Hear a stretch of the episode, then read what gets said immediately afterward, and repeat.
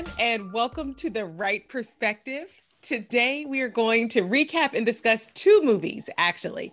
Pygmalion, which was released in nineteen thirty-eight. It was nominated for four Academy Awards, won one.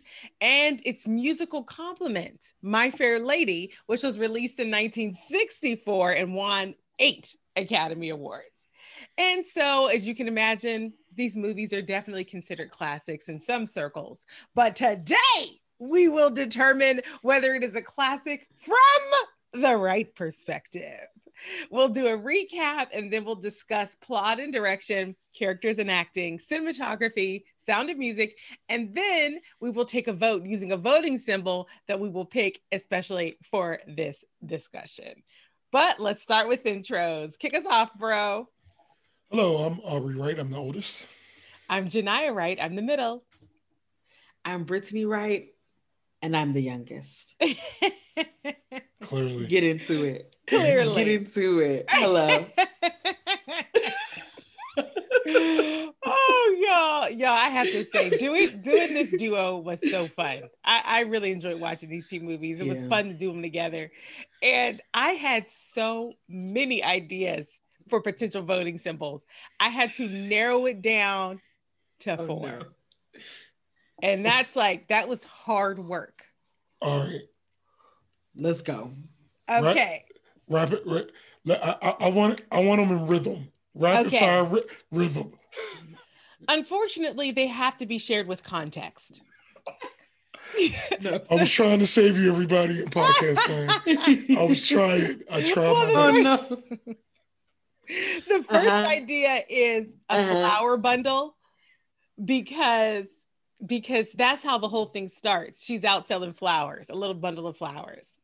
The second one is a fancy hat, because that to me was um, really symbolic of how they were like um, showing fancy women. All the fancy women had on hats. And so when she became a lady, it was her like having on a hat and really being dressed up. So I think the hat was really symbolic. And then the third one I actually really like, which is taxi. Because um, especially in Pygmalion, uh, actually in, in My Fair Lady too, there was something about her riding in a taxi that was her way to kind of say to people, listen, I'm not a, I'm not uh, a, any old person. I came here in a taxi. Like she kept emphasizing like taxi rides as a symbol of like, I'm fancy. Um, so taxi. And then the fourth one, And, and if we were forced to, to narrow to one, this is the one I would have recommended. It is a gramophone. Because don't you think of the gramophone when you think of the therapy that he put her through, I... trying to teach, teach her phonetics? Right. I... It's, well, like, I got, it's the I, image that comes to my mind. I got to say that you're four for four. I, I like all of them, which is which is highly unusual. Whoa. Because it's usually it's usually zero, it usually would be zero for four. But the February sixth at eight twenty-three a.m. Oh my God. I think the gramophone All is four. I think the gramophone is a little is a little of a stretch. Okay. But just just because it's it's very obscure, but even on the Genia obscureness scale, this one is very low. It is very low, very, very low. And, but I, my two cents, I like the flower just because yeah. I really feel like that was the beginning and the end. Yes, it you know, was. Because, because she was worried, uh, like when she started at the end, that, that whole, um, I can't think of the word, but when you're having that, when you're having to confront something, you know, that reality of her having nowhere to go. And she, yes. you know, she was just thinking yes. of it in the context of being a flower girl. So so I like that one. What do you what think, about you? I was thinking the gramophone, but I was also thinking Professor Higgins' slippers. Oh, sis. I think you... That's good. That's really good. The slippers are a are such a symbol of their relationship dynamic. I mean, it really tells the story but, but, of their dynamic. I know, but there's there's yes, it does in their dynamic, but there's more to her story, even though it's centered. Yes, on, she's still got the relationship with her father. She's got yes. the relationship with um, uh, poor Freddie. Poor Freddie. Listen. Poor Freddie. He is just. Oh, we're not gonna get into it. Okay. We're not yeah. gonna get into it. But but as an adult watching this movie, I said, "Hold on, you don't have no job. He don't need a job, and he's never worked in his life. I have to take care of him." I said, "Oh, I said, oh, wait, wait, wait." I didn't know she said that in this movie. I didn't know. All right, look. Let, okay. All right, so so so, but, but I think. I think we should use Flower I just because like Flower. all three of us like that. Yes. And it's just one and that it's all so symbolic of, of like. her identity. Her, and she her, kind her of bloomed, and identity. she bloomed and she bloomed like a flower. We're done here. We're done here. you, you could press stop. And that was The Right Perspective. Yeah, that's it. Podcast complete. Because bro, you and actually, bro, That's you should it. you should take your mic, mic off its stand, drop it to the ground because drop that it. was excellent. Drop it nicely so you don't have to buy a new one. Yeah, because like, they were drop pricey. It on a pillow. But drop it on a pillow. Actually, you know but... what? Just do the gesture. Do the gesture. That's better. N- then nothing gets damaged. All right, let's. Please put a mic drop in front of his face during that time. Oh, done. Okay, so let's get let's go to the recap so we can get in here. There's there's like so much to discuss. I, I, I know. Yeah, I, I think, and I think we should go through the recap fast. Okay. Because I feel like everybody generally, but it's a we got to go through the recap. But there's just a lot to talk about. There's so much to talk so, about. Okay, so let's zip. So, but just zip. to be super clear, the recap is covering two movies. George, George Bernard Shaw released a play in nineteen thirteen called Pygmalion, so a play. And then in nineteen thirty-eight, it was adapted for the screen under that same name. And Pygmalion stars Leslie Howard as Professor, Professor Henry Higgins and Wendy Hiller as Eliza Doolittle. Then after that, in nineteen fifty-six, the play, again, the original play was made into a stage musical drama. And that stage musical drama was actually adapted to the movie musical in nineteen sixty-four called My Fair Lady. And so in that film stars Rex Harrison as Henry Higgins and Audrey Hepburn as Eliza Doolittle. And so the story actually takes place in London and centers around a very poor flower seller named Eliza Doolittle. She's kind and good-hearted, but she's also quite rough, okay? For lack of a better word. Her clothes, rough, okay? Her manner, rough. Okay, and her spoken English is double rough, all right? And it's so rough, she actually catches the ear of a renowned phonetics professor, Henry Higgins, while she's out selling flowers one day. And as much as Eliza is rough, Henry Higgins is arrogant and rude. Okay, he is so arrogant and rude, he actually makes fun of her speech and appearance in front of a bunch of strangers. And when, when I say makes fun of her speech and appearance, I mean, he calls her a bilious pigeon, a squashed cabbage leaf. She's standing oh, near columns and he says, he says, you are a disgrace to the noble architecture of these columns. So rude. He's so don't just what don't, is a bilious don't, pigeon? Don't, don't. Sa- save him. Save. save him. Okay. And so he he insults her. And I can't believe you said, wrote him down.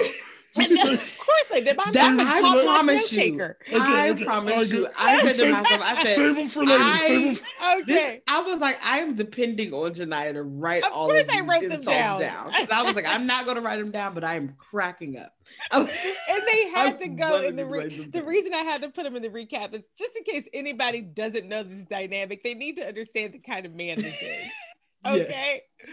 And so, so he insults her in front of like a bunch of strangers on the street, but he also says in his own arrogance that he could teach her to speak English so well that she could be passed off as a lady. And in that moment, it was more just a show of arrogance, But the next day, Eliza shows up for lessons and she thought she could afford his services. Clearly she was mistaken. Okay. And after a few minutes, Higgins, um, you know, after a few minutes of Higgins continuing to berate her, okay, and berate is again an understatement. She doesn't even care anymore. You know, she gives up on the lessons. She starts to leave. And then in a moment of complete and utter arrogance, Higgins accepts her as a student as a kind of experiment or wager with a professional colleague of his named Captain Pickering. And Captain Pickering, by the way, is not only witnessing all of this, but he agrees to sponsor Eliza's what we'll call transformation. And their plan is to tutor her in every way: speech, social graces, dress, everything. And then in six months, they're going to take her to a fancy event and pass her off as a lady with the goal of helping her to relaunch her life as a lady in a flower shop or something similar. But they want to change her station in life, basically by teaching her how to speak.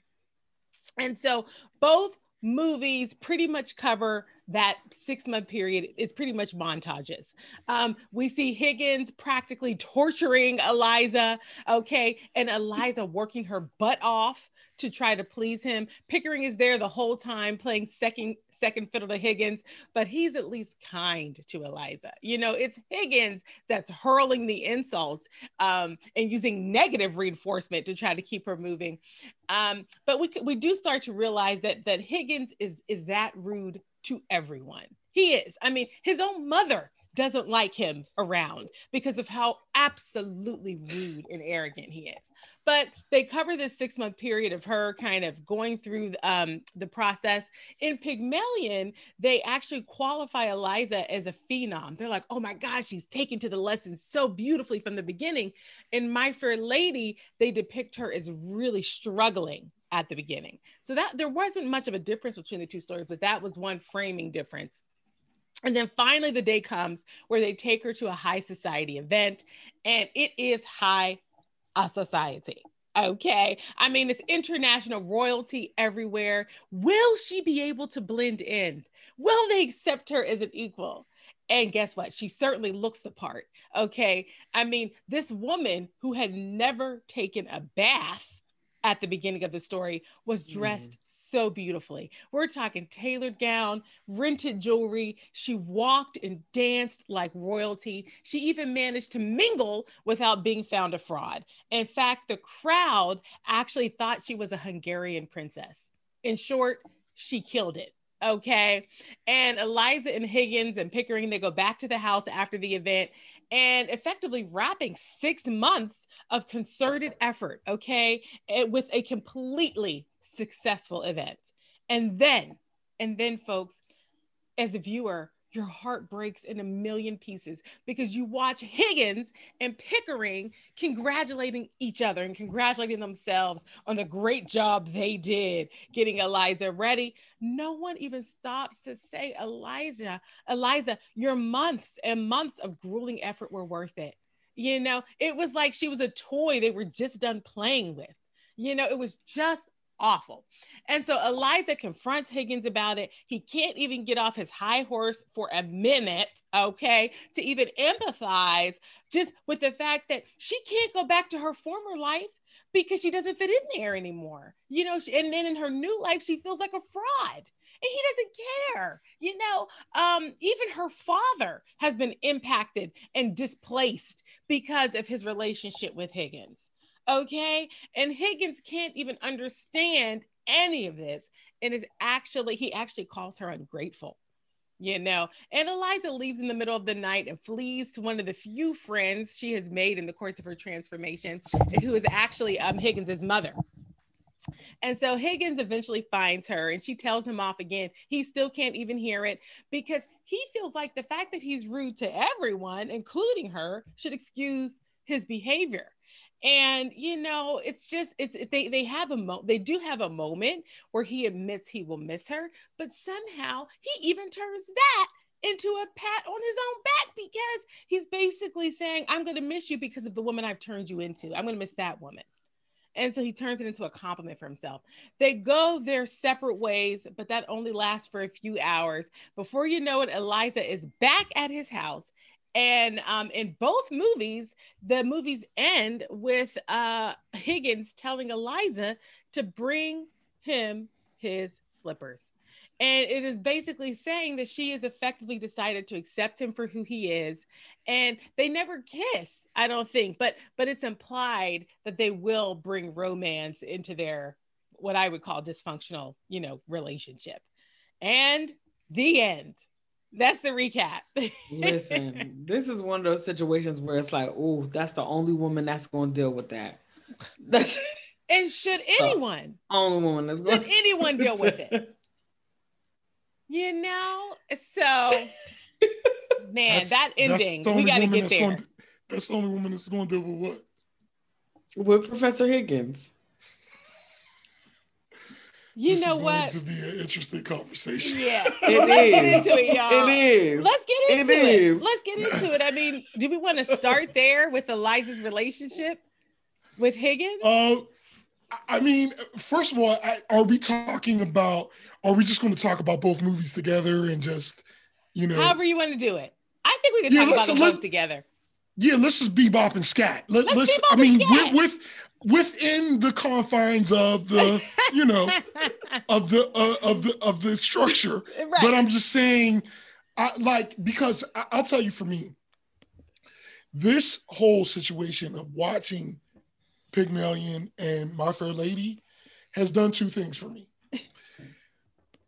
First of all, I think it's made My Fair Lady a contender for my favorite musical, which has always been easily Seven Brides for Seven Brothers. And we grew up watching My Fair Lady, y'all. That's what you need to know. This was one of our mother's favorites, and so we would watch it on V H S, two V H S tapes. Two long. V H S, because it was a, it was a long. It has an intermission in it. That's yeah. how long it is. Uh, Listen, but we watched it all the time. The, I was on the struggle bus. I was on the struggle. Oh, bus I was. He, every lady. Time I watched my, my Fair Lady, which it's available online now, but it hadn't been for, you know, until I think it said two months ago when it was wow, actually our time online. Was great. Um, but. I, I mean, I have this on D V D, and My Fair Lady is never a difficult watch for me. It's never been a difficult watch. Even, well, I mean, maybe back then when I was a little trying to act like I wasn't as much into it as I was when we were kids or whatever. But like as an adult, it's it's never been a, a hard watch for me. And so that's the first thing. And the second thing is it made me understand the purpose for a musical mm. because you, like on a, on a surface level, you're always, I mean, it's enjoyable to watch people singing and dancing. And so I would just think that was the point. But I'm just saying, I feel like the emotions of the moments were communicated much better in My Fair Lady. Even though Pygmalion did it, fantastic. Yeah. But like, But like that whole song of, th- there's a point where she's very frustrated in the training. And this happens in both movies. And in My Fair Lady, it leads into a, a song, Just You Wait, Henry Higgins, right? Just You Wait, Henry, Henry Higgins, Just You Wait. Just You Wait. Right? Which, so, while you're speaking about her, Audrey Hepburn's voice, I was just listening to it and I was just wow. like, girl, woman, pretty, it, it, R I P, because I think she's dead. You, her voice. Oh, unmatched. I was like, it's this voice is amazing. Oh my oh, God. It was so beautiful.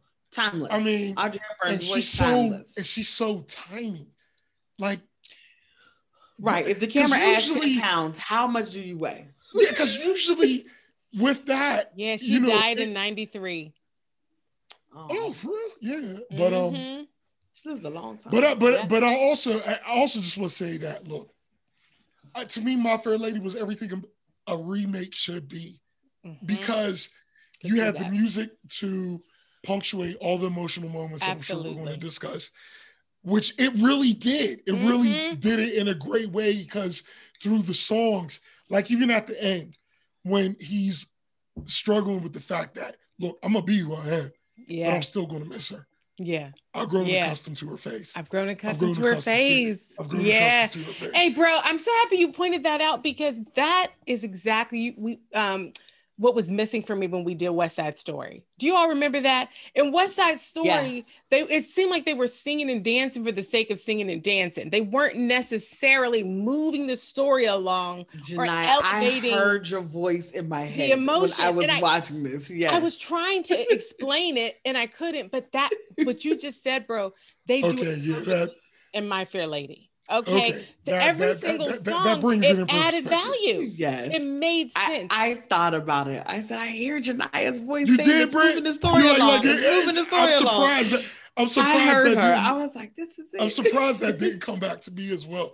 But yeah. Yeah, yeah, yeah that, that, that because makes sense. It did, bro. I mean, you're hitting the nail on the head. I cannot agree with you more.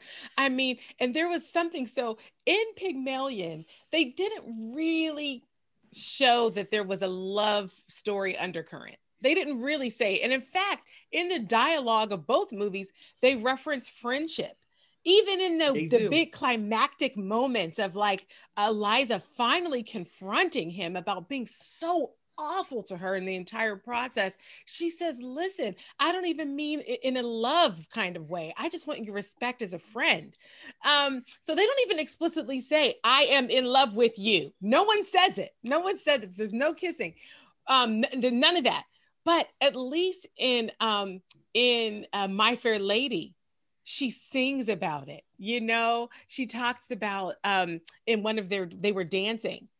And she says, she says, I could have danced all night. And it's a yeah. whole song where she's sharing kind of like her internal dialogue. And that and that, that song, yes, man. That song.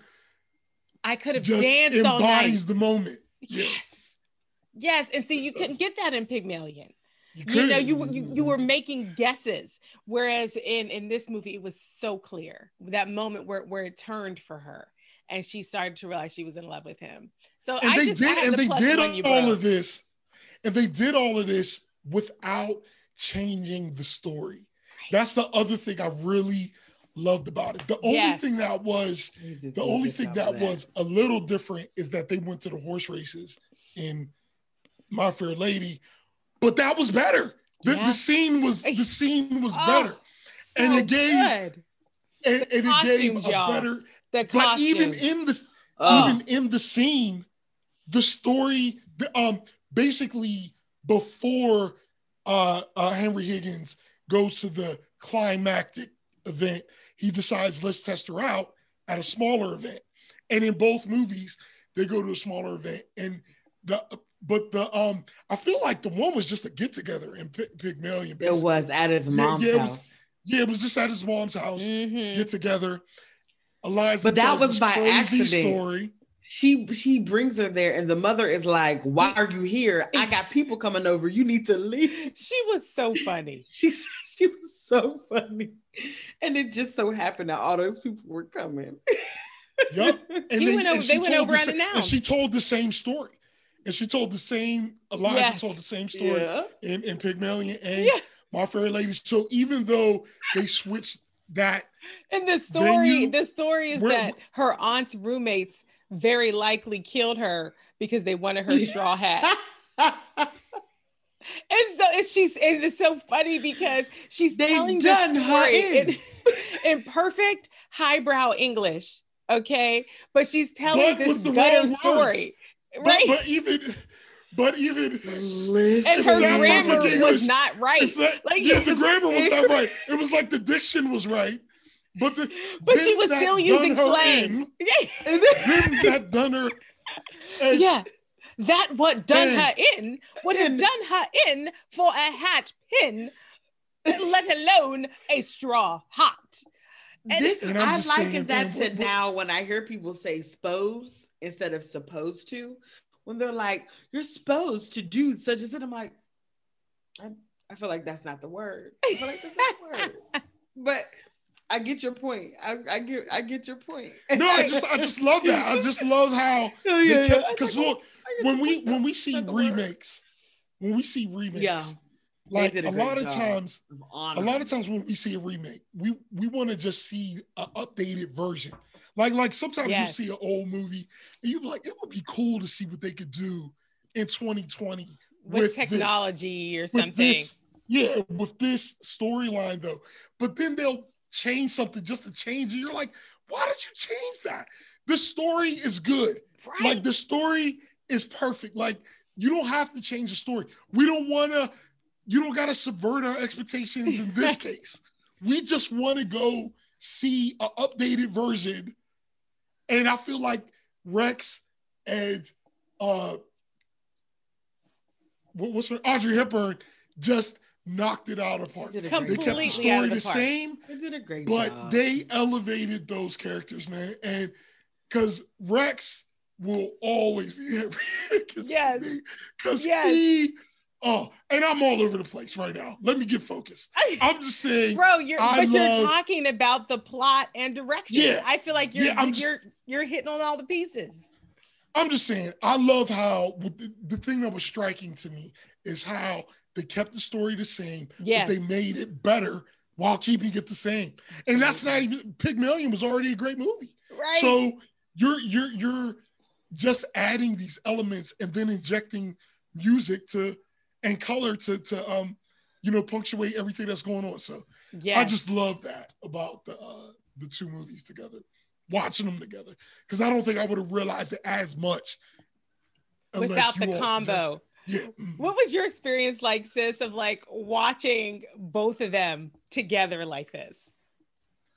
Um, I should not have started My Fair Lady at like ten o'clock at night because I was like, oh, I hate these songs. I want to go to bed. Oh, really? Oh, and, uh, really? But I watched the first... Do you like any of them or, or just... No, all I, the I watched the first twenty minutes like that. And then I, I had to get off the phone. I mean, I had to get off, stop watching it for something. And I had to come back the next day.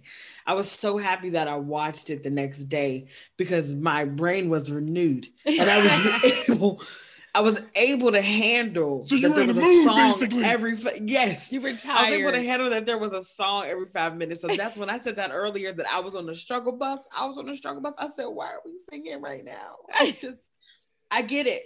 You know, he's rude, flowers, what's happening? Let's just keep it moving, keep it moving. But it's a musical. And, it, oh, and, that is why, and that's why I said, okay, I'm happy I didn't watch this. I'm happy the first thirty minutes I stopped. I stopped after thirty minutes because I would have hated this. I would have came on here like this today. But I appreciated, um, I loved how in the beginning of Pygmalion, how they described that it was the Greek It was a Greek mythology, and there was a person that built the statue of the perfect woman and asked the Greek gods to uh, make this this statue come to life.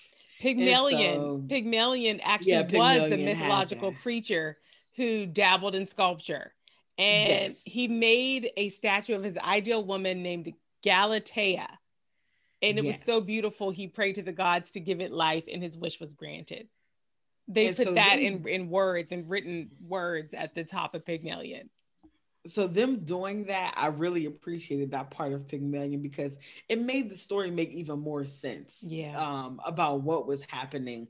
Because at this point, you really have a blank slate when it's coming to Eliza Doolittle.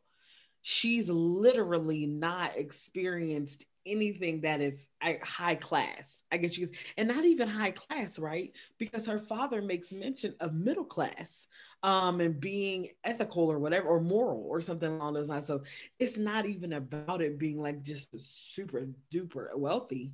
It's just her even just experiencing just these regular pieces of life that she's never experienced. So at any rate, I, I did enjoy both of them right now. Like I, I thought that they did a great job. The only thing I didn't like in My Fair Lady, I felt like she was struggling and then all of a sudden she wasn't. And so that part, I, I but I just took to myself, I said, it's a musical. Eventually well, she, she had a breakthrough. She had a breakthrough whenever she realized she could yeah. pronounce that the rain in Spain stayed mainly in the plain. That's what you have to remember. Okay. That's, and, that, and, that's how, and, that's how, and that's how it works in life a lot of times. Like a lot of times it does. The light bulb work, comes on. You work, you work until you hit the, you know, you hit that that turning point. Yes. And then after that, you're in a you're momentum. In your rhythm. Yeah, I can you're identify with that. I can identify with the breakthrough moment, you know? And so, again. But yeah, if, but even to me, like in that moment, I was like, all right, movie. She just gets it now right. within the last three seconds. And okay. you know, the, you know but, those moments where you need a win. Like you need a win. And it's like you're toiling and, you know, you're struggling. Yes. And you just yes. need any glimmer of hope or success or progression. I mean, we've all been there. You, it happens at work. It happens in relationships where you just need something. You need something just to keep you going, just so you can fight another day. And when she got that phrase right, the rain in Spain stays mainly in the plain. They were like, wait. She did it. And it was just, it was like a breakthrough moment. And they turned it into a whole song. And I just, I loved that moment. I loved that moment because, you know, the other thing was. Oh no, I still loved it. It was just that it was really quick. It he was. said a speech and she all of a sudden knew how to say the rain in Spain stays mainly in the plain. And I was like, oh, okay then, that's a good speech. Listen. And you know what? And, and the other thing that they did with the music, in addition to like punctuating these key moments, these key moments that that move the story along, it was that depth of insight into who the characters are, you know? And I think this is something that musicals will always have over movies that are not musicals, because, you know, when you think about the amount of time you have in a movie to somehow convey the entire backstory of somebody's life and their entire perspective, but they're in a moment. Unlike if you're reading a book, if you're reading a book, the author can use pages and pages and pages to, to give you the backstory or the, the, the perspective. Here's where this person is coming from. With a musical, you get a little bit of an opportunity to do that. And the song that I'm thinking of in particular is in the very beginning uh, of My Fair Lady, where um, Higgins sings a song about letting a woman in your life. And in the song, we learn that he is a confirmed bachelor. And it's and it is because, number one, he's arrogant and selfish, um, although he has no level of self-awareness and doesn't see himself that way. Um, but number two, we learned that he- I want to go ahead and disagree there. Oh my God. Okay, we gotta we gotta dig in on that. In the song, we get his perspective on women. We didn't get that in Pygmalion. In Pygmalion, you know, we got a sense that that he didn't think Eliza in particular was worth investing time in, and that he was a confirmed bachelor. But what we got in My Fair Lady was that he has not found value in relationships with women. He just doesn't see them adding value even to society. He goes through this whole list of things in the song about how women are unreasonable in every single way. And in the song, he says, why can't a woman be more like a man? And he paints men to be like very reasoned and very rational, and women to be completely irrational and, and not knowing how to prioritize. And without that song, we would continue, I think, to think that a lot of it was focused at Eliza, when really this is about his entire perspective on women that's playing out in this relationship. So that's another thing that the songs give you when they're done right. Take a note, West Side Story. When they're done right, they add that additional insight into like the backstory. Which I yeah. wish we could have got even further into that backstory, because I was like, how does your mom not like you? Don't even you like were him. Raised this way, and it's like, how did you become this person? Like, What I, I don't what I don't think I don't I don't think he's cynical. I think he's just realistic. You know, he's just he's just owning what his experience is. You know, Bro, so, you don't think that man is cynical? Well, uh, let's talk about that song specifically. And uh, I mean, what which which line do you disagree with? Oh, all right. I'm gonna have to pull up the lyrics now. Because you, you done, you know what? I don't, you know, we all know that our brother is a confirmed misogynist. And so. No, no, no, no. Don't say that on the internet. Don't say that on the internet. Because that is, that's one of those things that will get out of control. Like. Okay. He said, yeah. I'm, here's the lyrics to this song. Okay. It's called, it's called I'm an Ordinary Man. Okay. Oh, he says, he says, he says, I'm an ordinary man who de- desires nothing more than just an ordinary chance to live exactly as he likes and do precisely what he wants. An average man am I, of no eccentric whim, who likes to live his life free of strife, doing whatever he thinks is best for him. Well, just an ordinary man. But let a woman in your life, and your serenity is through. She'll redecorate your home from the cellar to the dome and then go on enthralling fun of overhauling. Let a woman in your life and you're up against the wall, make a plan and you will find she has something else in mind. And so rather than do either, you'll do something else that neither likes at all. Okay, I'll, I'll skip down. Let a woman in your life and you invite eternal, you invite eternal strife. Let them buy their wedding bands for those anxious little hands. I'd be equally as willing for a dentist to be drilling than to ever let a woman in my life. Bro, what he is talking about, he is, he's saying that the, the fact that he doesn't like to compromise is, is, is somehow a man perspective. And that- No, no, no. He's saying he doesn't like to compromise.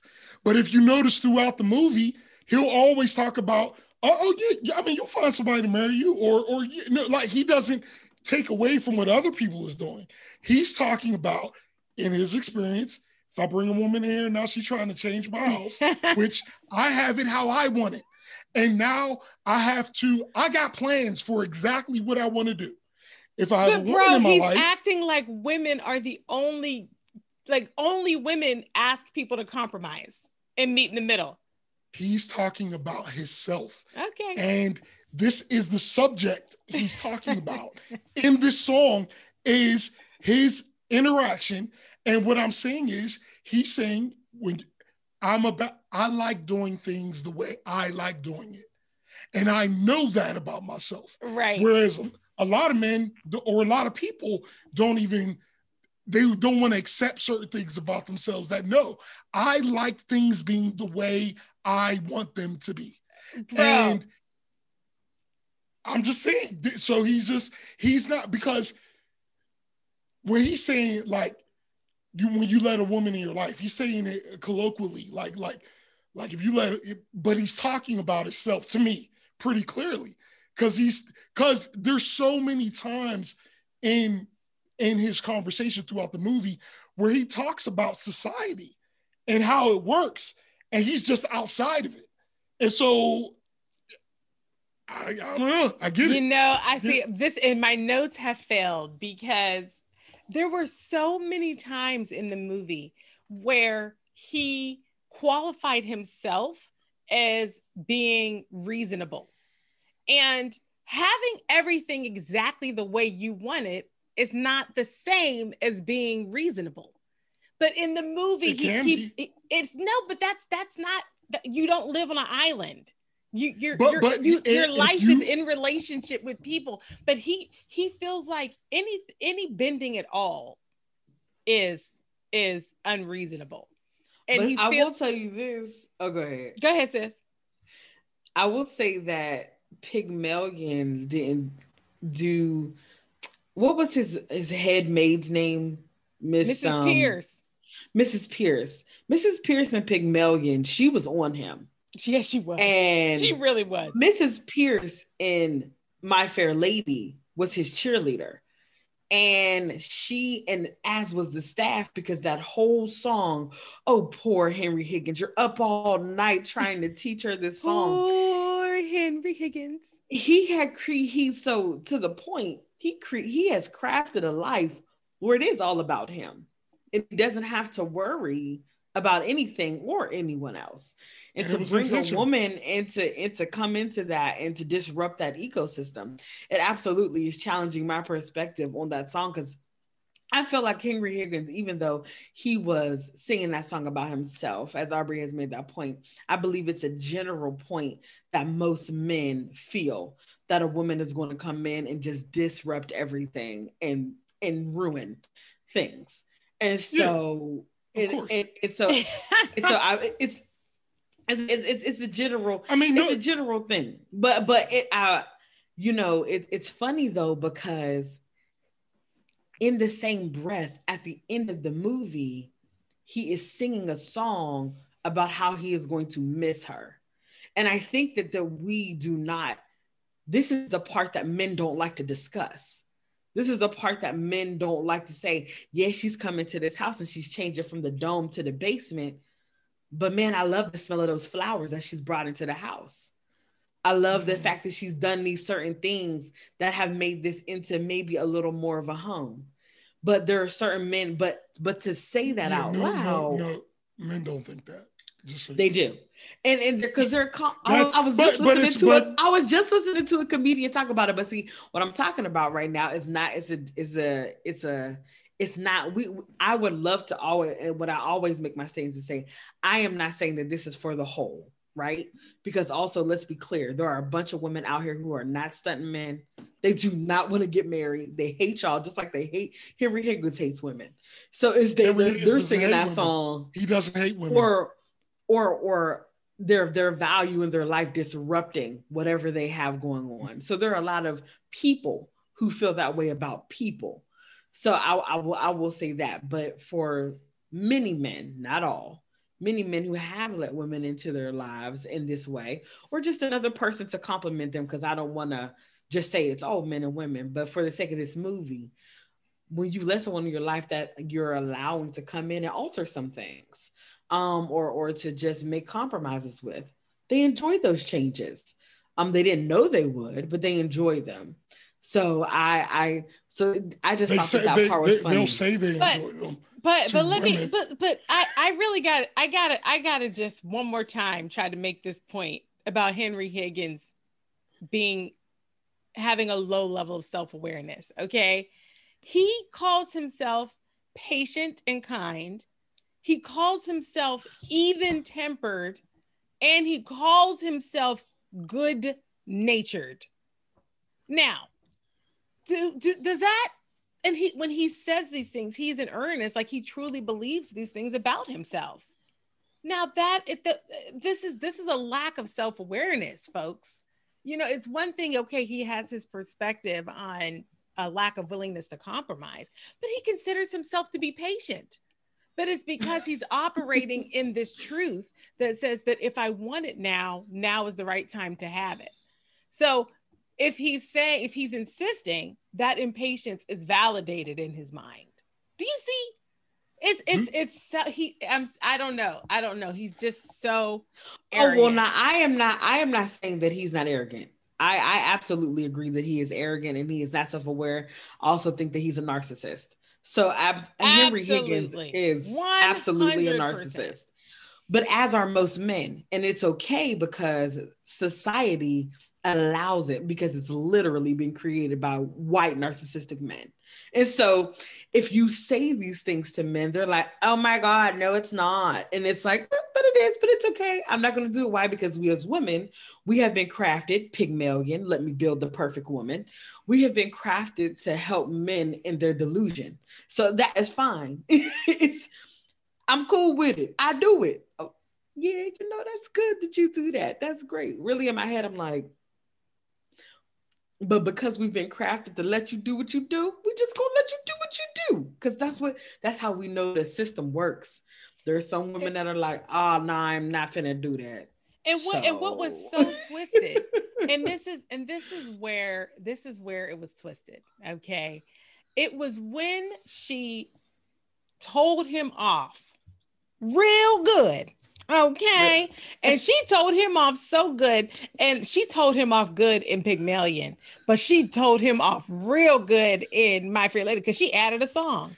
She said, um, they definitely, they definitely took said, everything up a notch. What a fool I was. Domin- what a dominated fool to think you were the earth and the sky. What a fool I was. What Come an on. elevated fool. What a mutton-headed dope I was. No, my reverberating friend, you are not the beginning and the end. There'll be spring every year without you.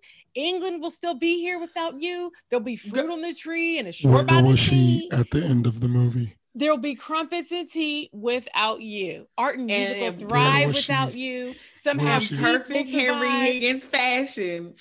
Look at the lady I made you into. As soon as she stands up to him, tells him off real good, he takes credit for her clarity and resolve. And he says, look what I've turned you into. I've done it. And would she, would she have been, would she have achieved that if he, she had met Henry Higgins? Bro, what? The point is, he discounts her effort in it. Meeting yeah, him, uh, yeah.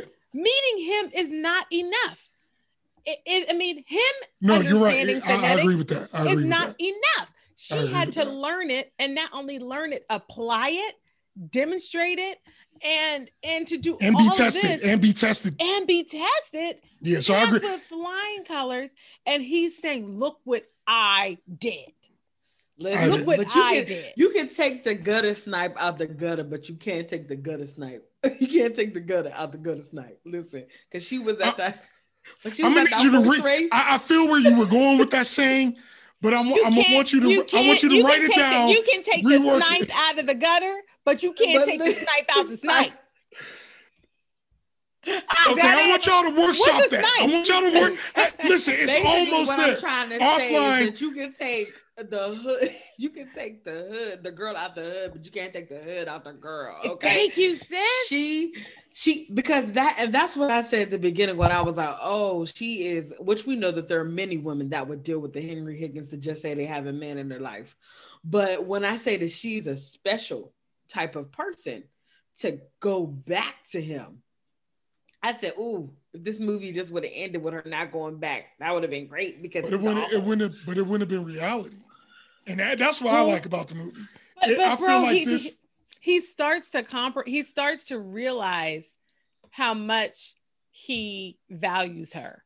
Thank you. I think that that's the part that we want to dismiss. Oh no, we don't. We walking listen, down can, the street can, singing. Can I, can I say? Her face. Can I say? Can I say one thing?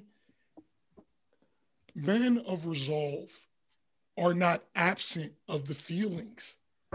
They love women. They miss women. They um can, they can have their heart torn out, but I'm not changing what I'm doing.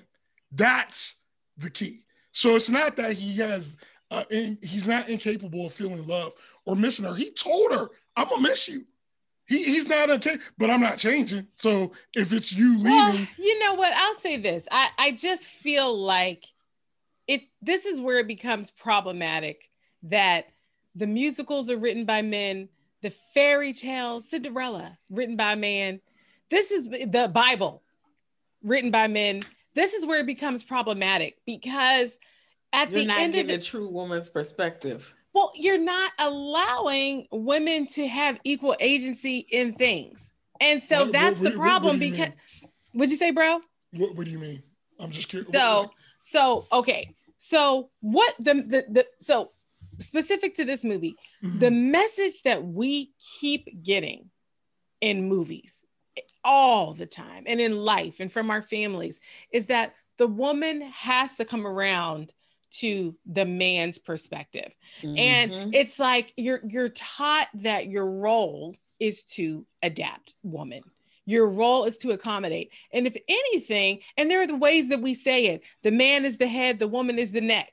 So it's like, even if, and if there, we say it in all these different ways, what we're basically saying is, woman, don't assert outright what you want and what you prefer.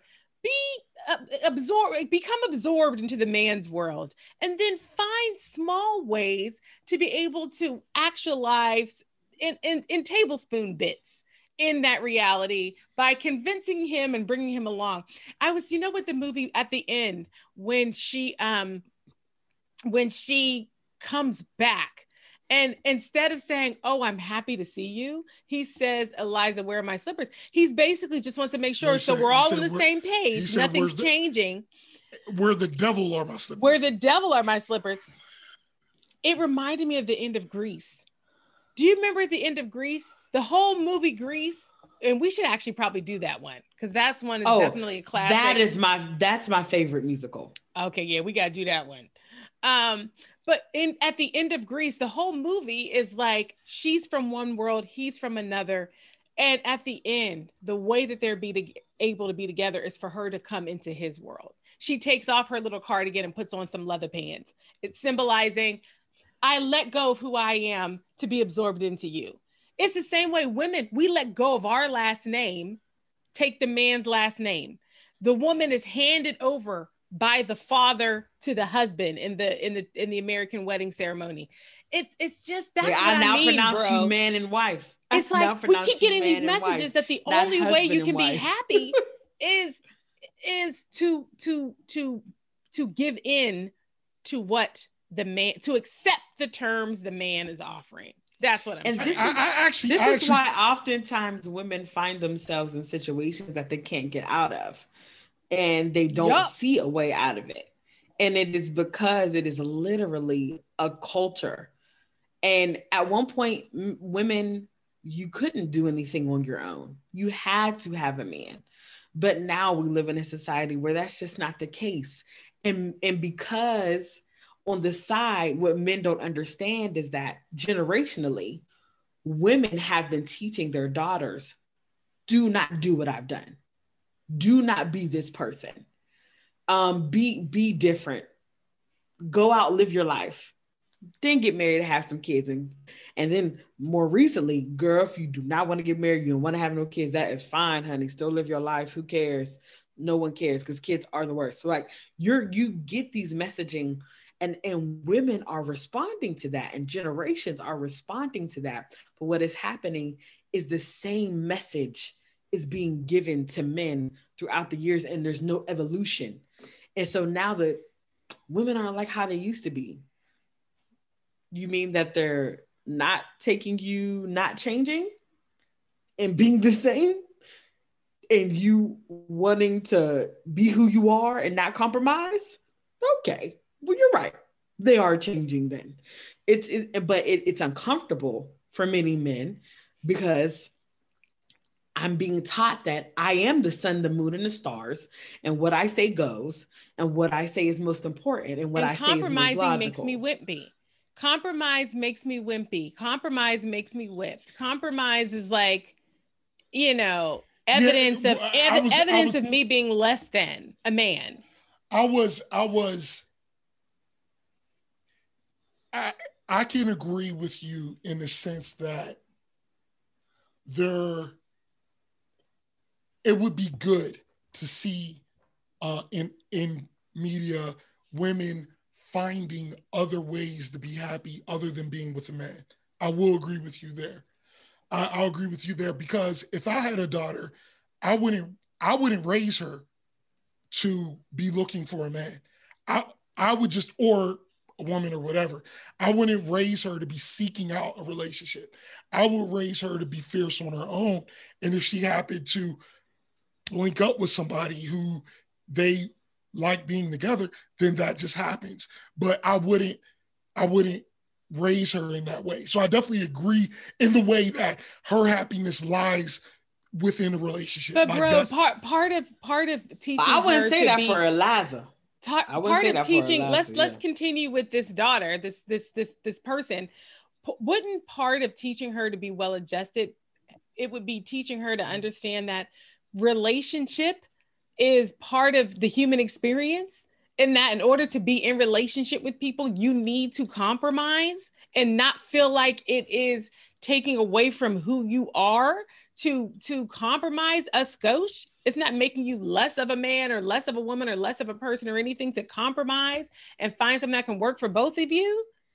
Well, I mean, it, it just depends on, it depends on the circumstance. It, I, I don't, I don't think there's anything wrong with compromising. I don't think there's anything wrong with not compromising.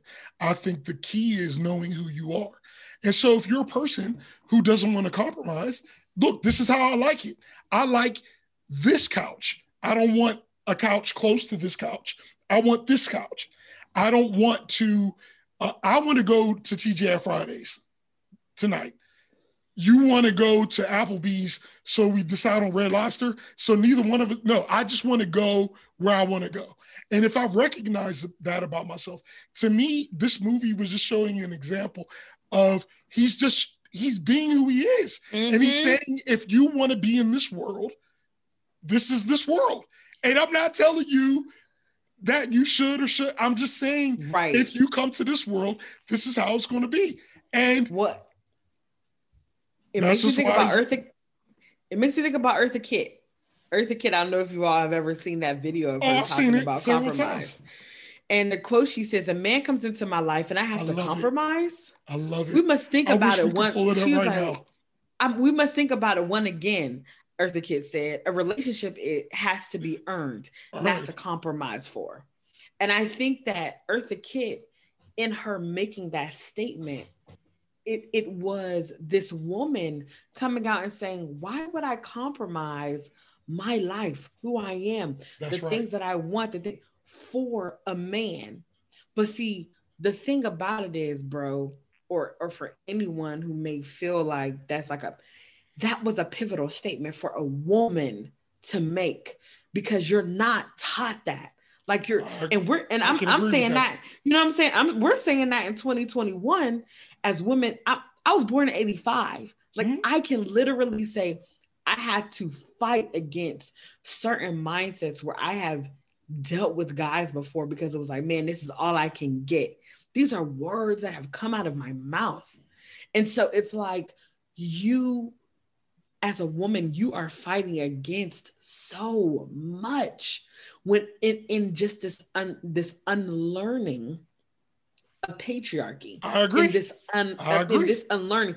And so I I see I agree one hundred percent. I see I see both of your points. Mm-hmm. Well, I see both of your points in the sense that, like, listen, Henry Higgins is saying, listen, you're gonna be with me, girl, I'm about to be like this. These are the terms. So it, this is, well, this there's is another there's another man in the movie. This is actually giving us a wonderful segue to Yo, there's this, another guy in the movie, movie so that is oh, very is so clear in both movies. That's very clear about what he wants, but he does end up having to change. And that is Eliza's father. So Eliza's father, um, uh, and only mentioned him very briefly in the recap, he is a drunk that um, he is also rough, okay? The man is rough, okay? And he does not have a real relationship with Eliza. And in fact, there's one part in both movies where he like can't even really know what she looks like. He he's not he's not present in her life. Um, he his his they make him more prominent in My Fair Lady than he is in Pygmalion.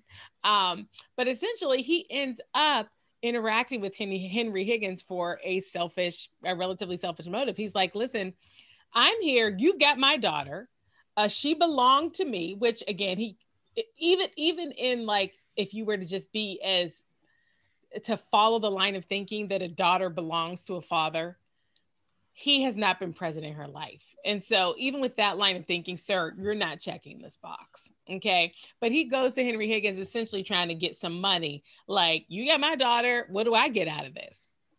And Henry Higgins, in that exchange, um, the father, he ends up making all of these comments about um, class and morals and money and lifestyle. And it's a, it's a they, they aren't long exchanges, but it's enough where Henry Higgins starts to conclude that the father is some amazing moralist, you know. And what he's what the father is waxing on and on about is middle class morality. He starts to talk about the fact that, listen, I'm a drunkard. Um, this is the life I want. I ain't up to much, and that's how I like it. He's just like Henry Higgins. Henry Higgins is saying, I'm who I am and I'm not going to change it. And that's what the father is saying. I'm a drunkard and this is my life. And I, and this is, and I'm, I'm rough and I'm in these streets and this is how I like it. Well, Henry Higgins sends the father's name to, to some American um, moralist. And that moralist ends up leaving money in his will for Eliza's father. And so Eliza's father ends up getting this significant regular income from the estate of this passed away gentleman, and is now required to go and give lectures. And he's now actually become a moralist because Henry Higgins decided that was what he was. And yeah, I guess you're like, yeah, he could have turned down the money. He could have said, no, I don't want to do it. But practically speaking, He and he talks through all of this, through the complexity of, of not wanting to make the compromise, but doing it because on many levels, it was a wonderful opportunity. And we watch him literally become middle class, mm-hmm. which is the one thing he didn't want to do. So I, I really appreciated that juxtaposition because was it was like, like, I gotta marry my wife. Yeah. He's Eliza, I'm gonna marry married. your stepmother. Right. And we I watched him. He, he, he, he and, and Henry Higgins had the exact same perspective. I am who I am. I don't want to change. Henry makes an intervention, and now the father's life has changed. So in his arrogance, Henry has now once again projected his preferred reality onto someone. And I want to point out one other thing about the father character, which I thought was really interesting and complex. And I don't know if I would have picked it up if we hadn't watched both, because it was seeing the story twice that made me realize it. At the top of the movie, um, Henry Higgins, he says that speech is is the thing that that is the that um, makes a Oof. distinction between classes. Yes. And he was like, if you can speak well, you can you can change your class. You can yes. progress in life just by speaking better.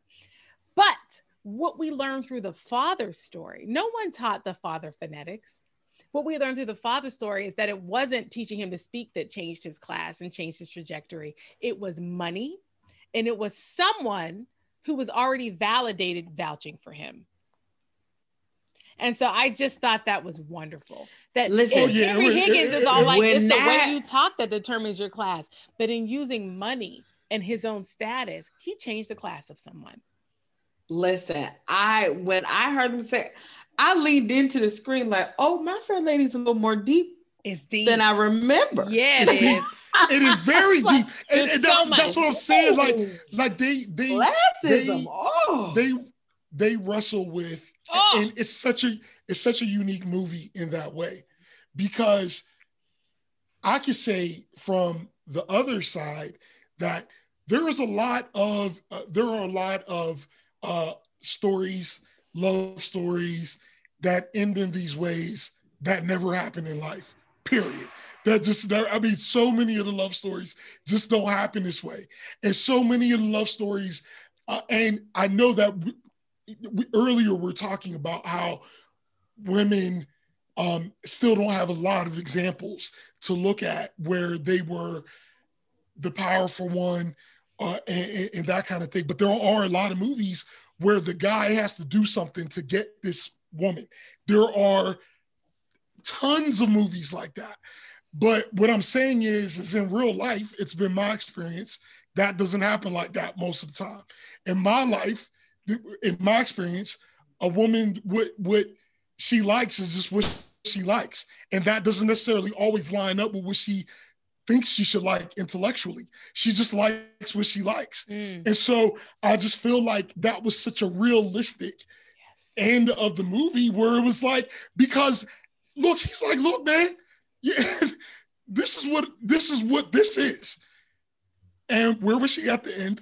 Right where right it was there. It was realistic, you, bro. It, it was, was very realistic. realistic. A, it was and, realistic in a way that that to me is unfortunate.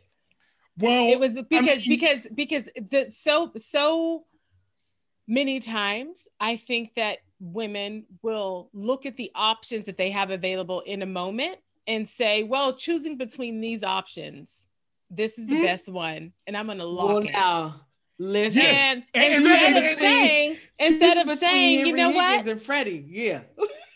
She had Freddie there. Freddie, who had fallen head over heels in love with her, just because so she, he witnessed the incident that Aubrey was talking about, where she was really telling a story using slang, but pronouncing all of it well.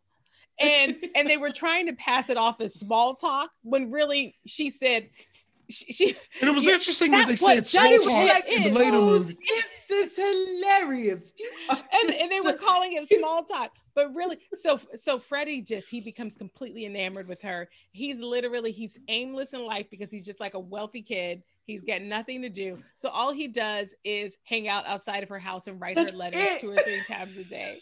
And he literally writes a song about it, about being on the streets where you live. He's so in love with her, and, and so she she's got and this dope here that don't got nothing going on, and she's got Doolittle, who treats her poorly.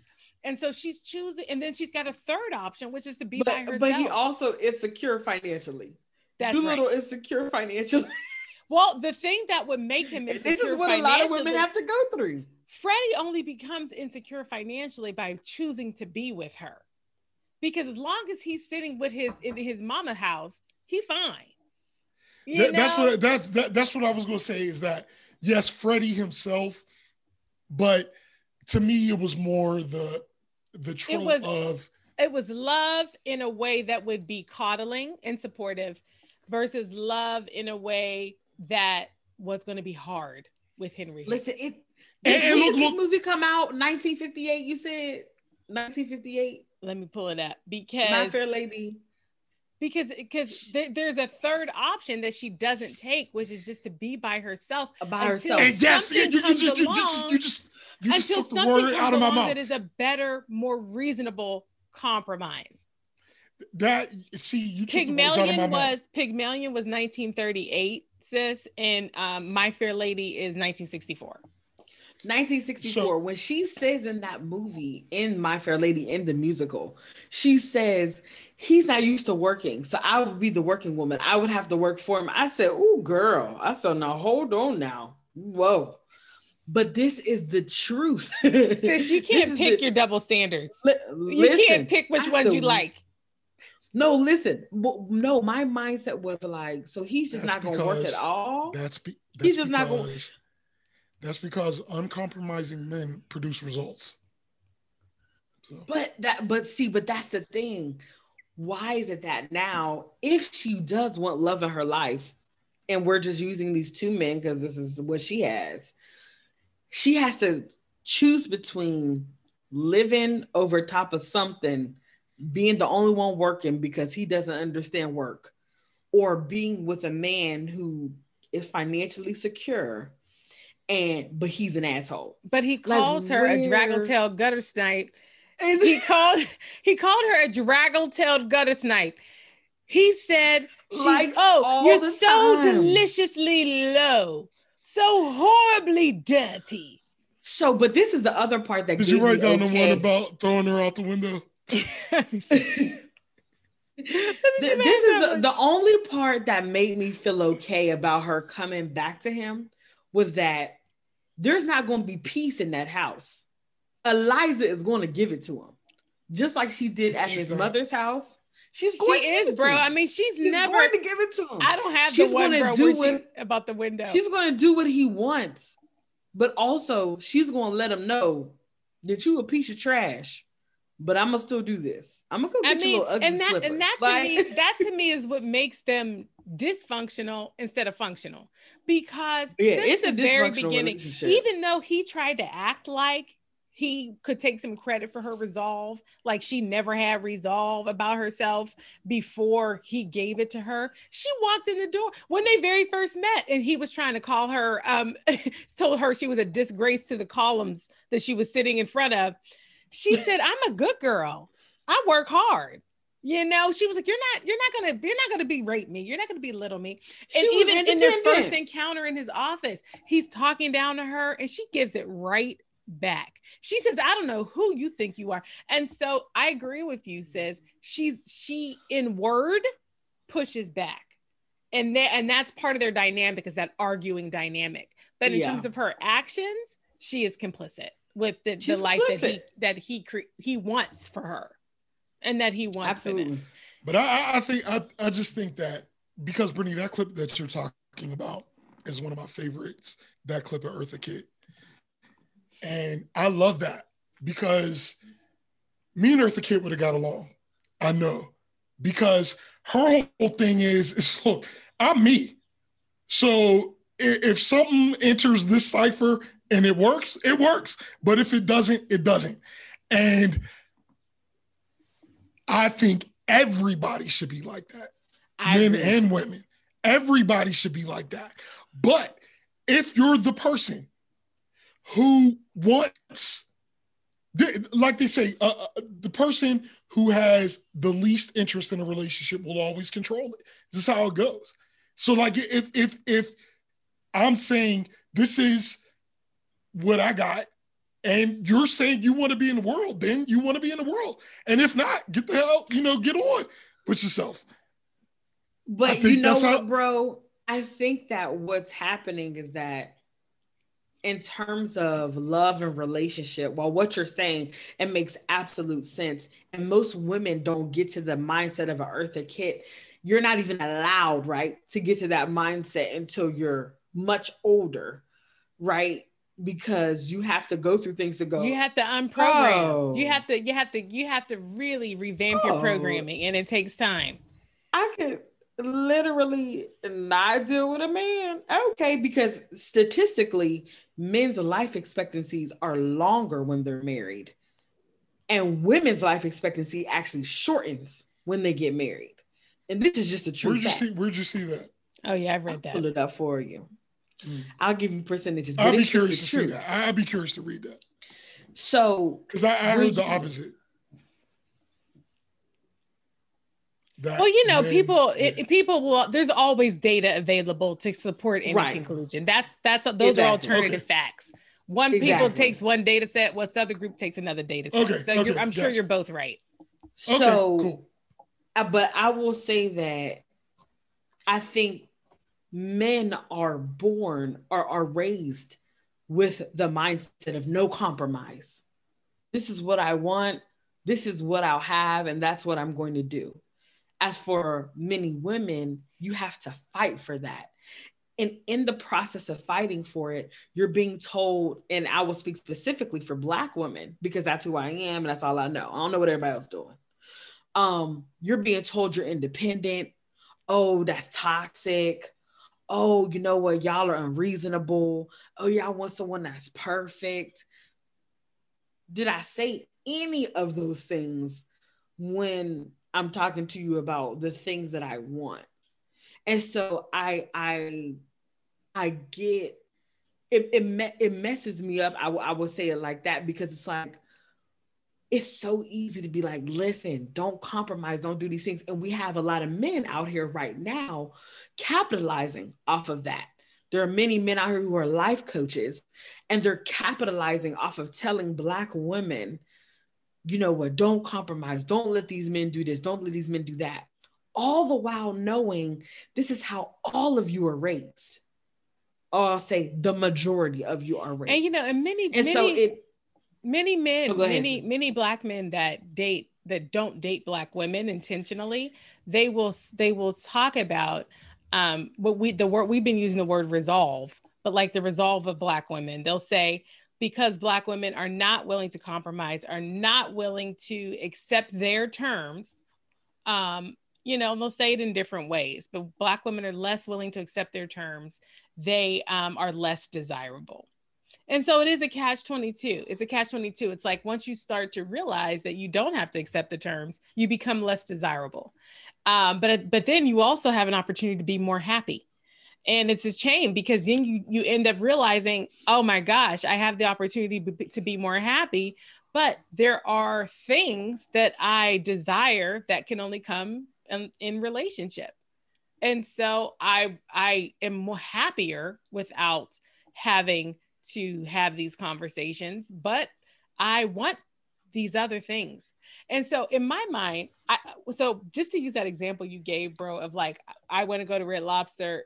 Yeah, I want to go to Fridays. We both go to Ruby Tuesdays instead.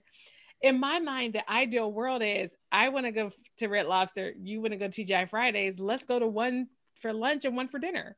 Or let's go to one today and one tomorrow. That's, to me, the life that I want. Or let's order in and get both. You get what you want, I'll get what I want.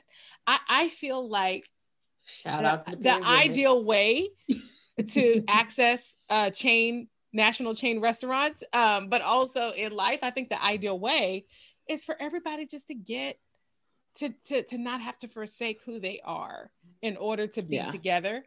And it's when someone says, no, what I want is the thing we're going to do. I think that's where you get in trouble. I think there always has to be a conversation where it's like, how can both of these things happen? How can everybody get what they want? Well, I well I was, man, I was just with you up until that last point, because in my mind, it's like, if that is what this person is saying, then that's just not the person for you. Move on. It's very simple. It, it is. It's, it is. It's, it's it very, is. But, that, but that's when it becomes the numbers game, because because at the end of the day, um, and I think that that is what when you think about what was probably in Eliza's mind. Um, you know, in the world she was in, she was getting old, you know, and um, and she was and she late. was twenty-one. She was twenty-one, but, but we don't even really know her age, because the the when she left when she left Henry's house after he was an a-hole for the last time, and she was fed up and she got out of there because he couldn't. She could. He, they called the police and they were like, "How old is she?" They were like, about twenty-one. They don't even know, because that's how much they have not been invested in finding out the truth of who she is. The entire time that Pickering and Higgins were with her, it was never about understanding who she was. It was always about moving her into what they thought she should be. Didn't even know her age. I think there was one time, I think there was one time when they got a peek into who she was, which was when her father came and got five pounds. Listen, that was, I think that that messed them up a little bit. Like, you listen, tell your daughter him him coming, him not coming. If if information about her life happened into the situation, it happened into the situation. They were never proactively wanting to mm-hmm. get to know her. They had even Wanted even in terms her. of like the possible futures for her. Henry Higgins is the one that had said, "You can be a woman in a flower shop." They well, never she said did, she she, she did say said, that's well, what she. She did say that's what she wanted to be, though. Well, it was an option that was put out there. But then at the end, bro, after she was articulating what she wanted, she came mm-hmm. up with other things. Mm-hmm. She was like, maybe I'll be a teacher. She took a moment to acknowledge that there were more possibilities. But before that, all she had was what Henry Higgins offered, is what I'm and saying. I do want to, before we get too far off, I want to correct myself, because I did, I Googled it. I wanted to Google it. Does marriage increase life expectancy? And this is from M P I D R. I don't know who those people are. And this is from twenty ten. Being married raises the life expectancy of both men and women above those that are unmarried. Women are also generally better off than men. Worldwide, their life expectancy exceeds of men by a few years. Yeah. Well, you know, and that's one of those things we could go on a whole other tangent about um, the things that women do to preserve themselves and why they do it. And, and yeah, maybe we have longer life expectancies, but a lot of our motive for the way that we preserve ourselves is not life expectancy. Let's just go ahead and say it. So it's, it's twisted out here, y'all. It's twisted. Well, but, I'll just but say, that's I'll why just this, say... these movies are so complex, you know. And I, I wish I, I kind of, um, and again, nobody, ain't nobody got time to do this, but I kind of wish that we had actually read the original play, mm-hmm. um, because all of these are adaptations. We don't, we don't even know what the original play was. We, we um, are watching a movie adapted from the play, and we're watching a movie that was adapted from a musical that was adapted from the play. We didn't even see the play. So, I mean, I wonder how much Eliza's father was in the original play. You know, I wonder, um, you know, this this comment on um, middle-class morality and Man, the undeserving was, that, poor. That was, was that just, in the original play? It was so I don't, good. I don't know, but I'm just saying that was such a good speech. It was and, so good. And, and, it is the actual monologue so that's good. out there. And that's, that's, that's why this movie... Performers knew like, that, that monologue. I just felt like they were doing, they were dealing with real life stuff. Yeah, they were. And in this, in this musical world, normally it's a fantasy. Everything's a fantasy, you know, yep. which is fine because, but I'm just saying, when I'm watching this, I'm like, man, they are really, and it's funny. That's the other thing. Both movies were very funny. They and were. I feel they like were funny. Rex and, they, and Rex and Audrey both elevated the humor. Is such good. Like Rex was just nailing them lines. Oh. Like nobody could be offended. Like, like it was him. Like like, like Rex. Rex would be like, "How dare you!" Like yeah. like, like when, when she was talking about oh, he was at the so end good. after the after the ball, she was giving him. You know, the, the, the she was trying to figure out what the clothes she could take. Word when she leaves, and you know she had to give the jewelry back and everything. And anyway, she was just basically saying, look, like, I don't want to be accused of stealing anything. I want to just Man, make sure. her what mindset. may I take? What may I take? What, what may I take? But let me tell Man. you this. But when he was like, she didn't take enough. She walked out like, one little purse. And then one point, one point, she made a a, a comment about him hitting her or something. I always like, knew you would strike. It was. It was like, strike you. I am wounded to the soul. And like the way he was, the way he talked about it, we can discuss whether or not he was actually wounded. But in his world, she wounded him. He was just like, it was oh. almost like he just, it just took his step away. He, like he, he insists even... on people understanding the nuance of him, but he doesn't want to understand the nuance of anyone else. At and all. So he is offended when she doesn't understand what his boundaries are. Meanwhile, he don't even know her age. You know, and it's like, it's like, you know, and what? You've been talking about me like a dog since the day I met you. And that was, and that, was like that was also something that was interesting into the male psyche. Uh, interesting side of the male psyche was when we're looking at these two men, we're talking about, like, she talks about Pickering a lot. And Pickering is the one who's always, he's kind, coming to, coming to her. He's a gentleman. But like, but the, but the funny thing is, is that when he was on the phone, or when he was about to call, and he, he was and, and, and, and Henry Higgins was talking to Missus Pierce, and basically the conversation was, you know, you don't own her. He was like, yes, I did. I paid five pounds for her. You know, and, but here's the thing. He said Pickering, that. Pickering said, quite right.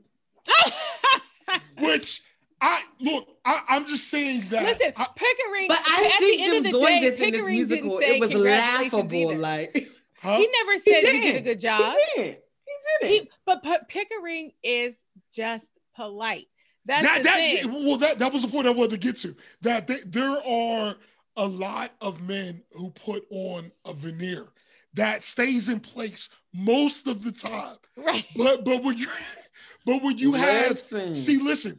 If somebody would have asked Pierce directly, Pickering, Pickering, Pickering, if somebody would have asked Pickering directly about Eliza's contribution, he would have answered correctly because he would have put his veneer up. That's right. But but in the mo, so I'm just saying, even even the nuance of showing how it is that look, a lot of guys who even say certain things and say all the right absolutely stuff, when it gets down to the real.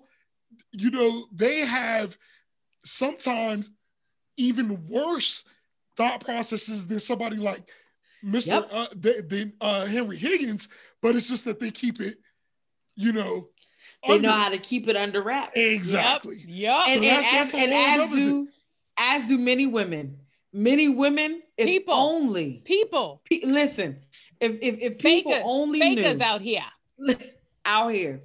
I think it, I, one part of it, just to speak to the class part of our conversation, it, it makes me think about our conversation that we always had in The Wire, where it was like, if this person was put into a different set of circumstances, what would their life have been? Mm-hmm. And so I think about um, Eliza Doolittle's, you know, just her life and her strong-willedness and how she was able to really do things and do well. What would she have been like if she was already placed in middle class? Exactly, so. exactly. And sis, it, you've given us the per- perfect note to wrap on, because at the end of the day, a well-done story allows you to continue to tell it. You get to keep thinking about mm-hmm. it. You get to extend the characters' lives. You get to do the what ifs.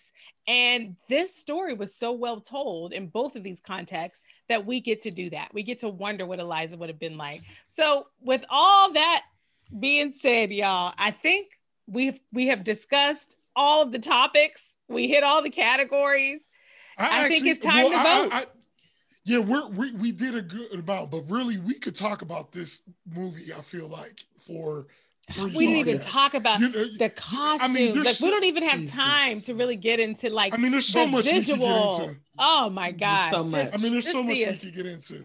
But yeah. Yep. So so let's vote. Let's vote, y'all. Did, bro, I mean, bro does and, and we're doing the combo. Does does yeah. the movie combo Pygmalion and My Fair Lady, do they get your flower bundle?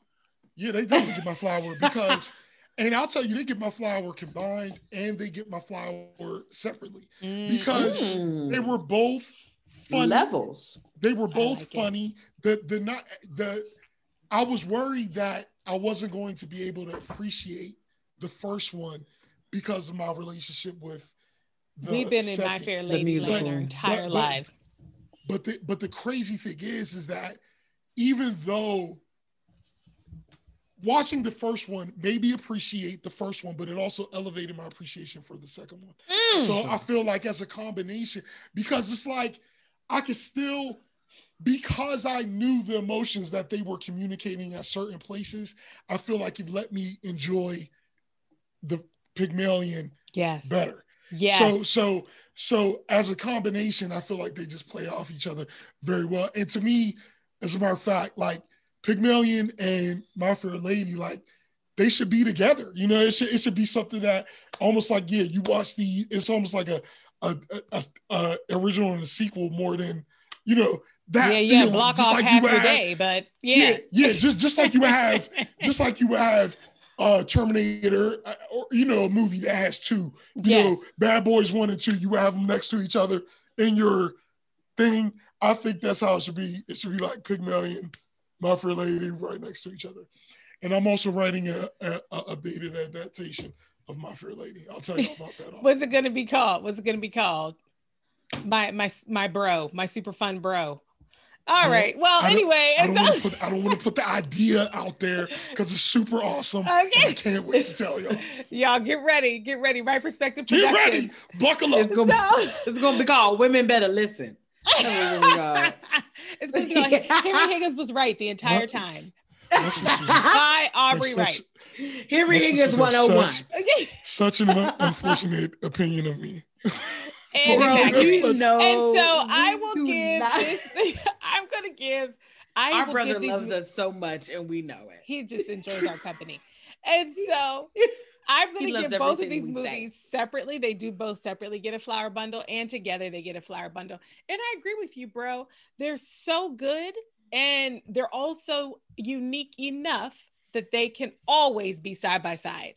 Even though they are the same stories, same characters, they are still unique enough to be watching a marathon. They are. And, and, and both of them make you get the other one better. It's absolutely. Great. They enhance each other big time. Yes, yes. And I want to just say, they enhance each other. When you're talking about casting, I mean, who is the casting director? Somebody look it up in the world. Because let me just say, the casting for both of these movies, excellent. Eliza's father... Okay, Pickering. Perfect. Missus Pierce. Every single, the mom. Everybody. Higgins' mom. Look, Listen, they picked. She the needed perfect, an award for supporting character. Oh, they picked, they might have won for supporting. I didn't look at what, the, I can't remember what the list was. Oh, Listen, okay. the the casting, amazing. And because they, it, both stories were so well done. Oh, and we talked about this. We talked about the fact that when something is a classic, you forgive it for the ways that culturally you might disagree with it. And so, yes, these were also two of the whitest movies that have ever been whited. And listen, you don't even think I about didn't it. Notice that. Oh, because you don't think that. about listen, it. Okay. I was because like, man, we're not even in the is. background. We're not at the theater. I mean, we, we ain't a doorman. The door open. We ain't riding. We ain't pushing the horse buggy. We ain't even I, in the flames. We, we, we don't even get the gutter snipes. We ain't in there at all. We ain't we even in no the gutter, gutter snipes. Snipe. But you know what? You know what? I did I did notice that in one that all the servants were white. And I noticed all, that. everybody. But but listen, this was really in my mind, class. I literally thought I prefer it that way because if they would have just popped in a black servant or something, that would have bothered me. So but see, I, I would have preferred but, it. But to that would have probably been more realistic. But but but but it doesn't matter. It doesn't matter yeah, because that's right. our point. The you're point right. is when it's a classic, mm-hmm. all you can you can allow it to be what it is, mm-hmm. and that's why I would give this movie my flower bundle. Sis, take us so home. I- I echo just, you know, giving flower bundles together and separately. Um, what made it a classic for me was just that I believe it is something that if we played it right now, it would absolutely it would generate this type of discussion. Mm-hmm. It would generate this type of conversation. I don't like when movies are just one thing. I love when they're layered, even in, in it being a comedy and a musical.